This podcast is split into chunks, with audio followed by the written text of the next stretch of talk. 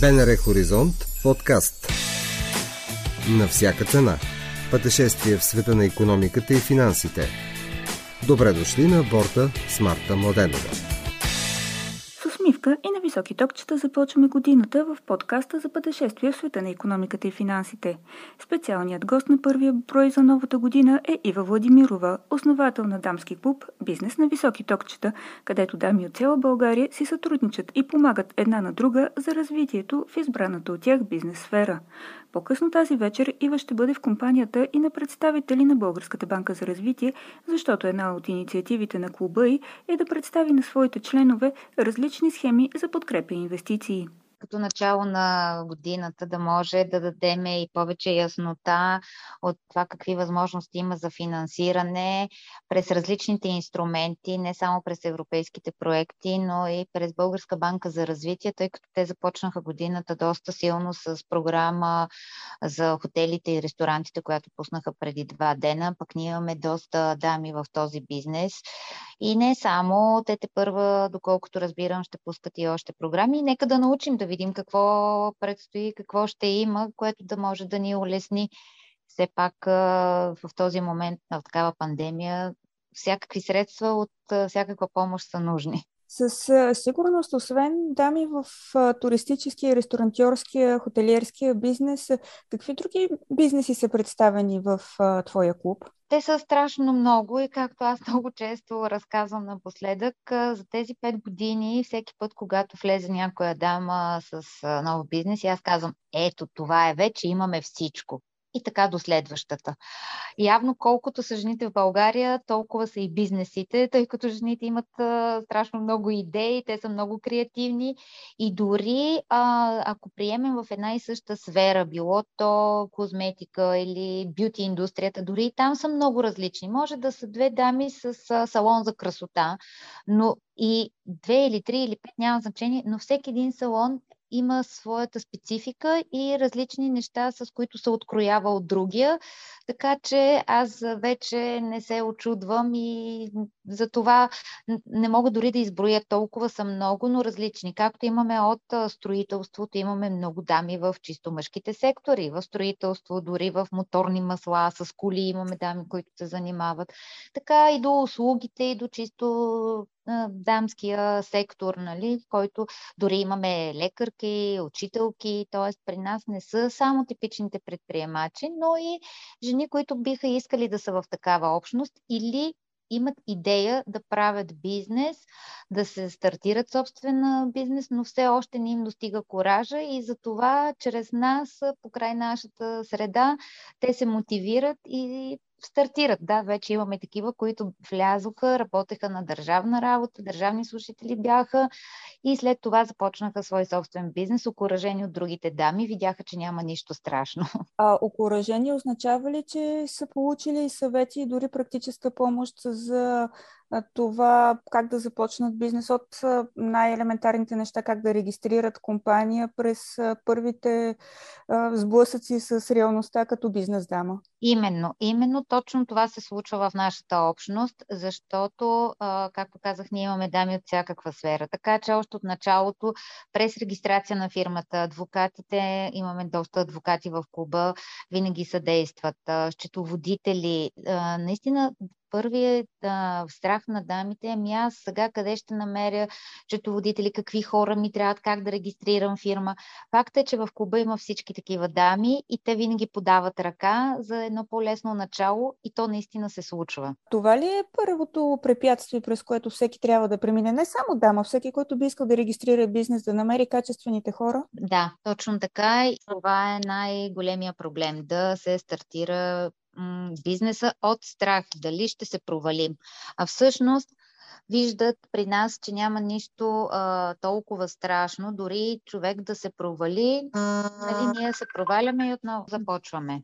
То така или а, иначе и най-големите предприемачи са се проваляли в началото. Да, много от а, дамите, и може би от повечето и нали, дори и мъже предприемачи се страхуват от този момент и смятат, че това е голям провал. Докато виждат при нас дами, които са започнали един бизнес, после се е наложило втори, трети, няма нищо лошо да се върнеш на крачка назад, да започнеш от начало съвсем и повече уверен. Започнахме нашия разговор с схемите на Банката за развитие. Достъпът до финансов ресурс също ли е сред водещите проблеми пред бизнеса? Не само пред дамския. Да, особено сега в момента на тази ситуация, в която се намира не само България и целия свят, но пък аз съм на мнение и така го изразявам и виждам, че повечето дами около мене не е нужно да имаш финанси, за да стартираш бизнес. Им, нужно е да имаш желание, защото много често, когато човек има първоначален капитал, зависи, разбира се, от бизнеса. Има нали, някои неща, които не могат без грами инвестиция, но все пак, когато човек има едни готови пари, които, с които да започне, той първоначално смята, че те са му необходими за едни определени неща, а в последствие се оказва, че изобщо не е за това. Тоест, той ги изхарчва по-нерационално. Докато когато ти трябва да тръгнеш без този финансов капитал и сам да си го изработиш, да го намериш, да го направиш така, че да, да го изкараш по-скоро, тогава много точно преценяваш къде да вложиш дадените пари. Аз съм имала, нали, дълги години съм занимавала с туризъм и туристическа агенция и хотели а, под найем. И всеки път, когато съм започвала, си казах, ето сега, ако имах нали, една по-голяма сума, така, това, това. И в един момент обаче като ги нямаш, минаваш и без тях и се справяш и после си казваш, добре, че ги нямах, защото може би щях да ги похарча нецелесообразно по този начин. Ето, че можеше и без тях да се мине. Затова понякога, ако тръгнем с готови пари, може да ни изиграе и лоша шега. Пак казвам, разбира се, от бизнеса. А сега в тази ситуация, когато несигурността е, може би, най-големия проблем пред а, бизнеса, а, има ли така дами, които са готови да направят крачката с нов нова компания, нов бизнес? Да, аз по-скоро не знам дали. Да, има и такива, които направиха нов, но аз видях, а, когато стартира пандемията, а, всъщност 2020 година, а, че дамите много по-бързо се ориентираха от мъжете и направиха промяна в своите бизнеси. Дали това, че много по-бързо минаха онлайн, а, просто бяха по-гъвкави и не се страхуват да правят промени. Да, някои затвориха звена от своите фирми или пък затвориха салони и отидоха и се комбинираха две-три заедно на едно място, но а, да, имаше промяна. А високите цени на енергията как се отразяват в бизнеса от ваша гледна точка? Със сигурност това е тема, която коментирате помежду си. Да, и заради това казвам, че точно в този момент са много нужни свеж капитал, подкрепа и помощ и за това ние решихме да започнем с такива инструменти, т.е. Да, да, да даваме, ние през цялата година винаги сме давали информация, но нали, да започнем, за да, да имат контакти, да знаят към кого да се обърнат, лесно да се премине, иначе трудно е за всички. Ние виждаме дори да не се отразява пряко на твоя бизнес, а, нали, да, да речем, ако имаш някакви услуги консултантски, да, ти пряко тока не те касае. Обаче той те касае като човек, като личност и то в един момент пак се отразява, защото другите а, пред тях се отразява, съответно те пък нямат финанси, за да ползват такива услуги и всичко е свързано. А и ние като хора, чисто човешки в житейски аспект го виждаме в магазина, ние сме жени, нали най-вече пазаруваме, готвиме, виждаме какво се случва с кошницата от домата. След срещата с Банката за развитие, каква е следващата инициатива, към която ще пристъпите? То днес е част от а, нали, стартирането на годината, където ние ще обявим и нашите проекти, както всяка година ние си ги обявяваме в началото, макар че много след това нали, ги разширяваме и някои може и да отпаднат, но а, тази година сме решили да довършим, т.е. не да довършим, да разширим започнатото от миналата година една инициатива Горда съм българка и той ще прерасне в а, такъв фестивал. Е, през лятото, разбира се, ще бъде да, да е на открито, за да сме по-спокойни, за да се случи, тъй като ние наистина се гордеем, че сме българки и още повече всички ние, които сме тук останали в България и правим бизнес тук, смятаме, че имаме какво да покажем. Много от нашите дами са страхотни творци, правят такива невероятни неща, пеят, рисуват, творят, дизайнери на български дрехи, носи, въобще всякакви неща, така че ще го покажем това през лятото. Ще имаме и инициатива, която пак я бяхме спряли тези две години, Дамското рали благовещение.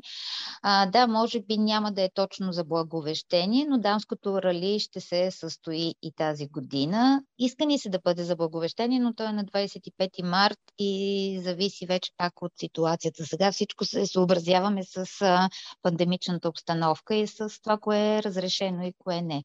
Ако има възможност, ще го проведем тогава. Ако не, ще го оставим за малко по-късен етап, но то ще се състои. А, с университети за национално и световно стопанство си партнираме също така от миналата година, така че с тях а, ще започнем на живо, дай Боже, през втория семестър. А, един проект, който се казва Бизнесът споделя свои опит и вдъхновение, за да може да помогнем и на младите подрастващите, които сега предприемат тази крачка да правят бизнес и искат да стартират, да им разкажем малко повече от първо лице, от опита. С обещанието за една светла, целеустремена и успешна година завършва това пътуване в света на економиката и финансите. Ще се чуем точно след седмица. Чухте епизод от подкаста на всяка цена. Можете да ни намерите на сайта на Българското национално радио, платформите Spotify и SoundCloud и каналите ни в Apple и Google.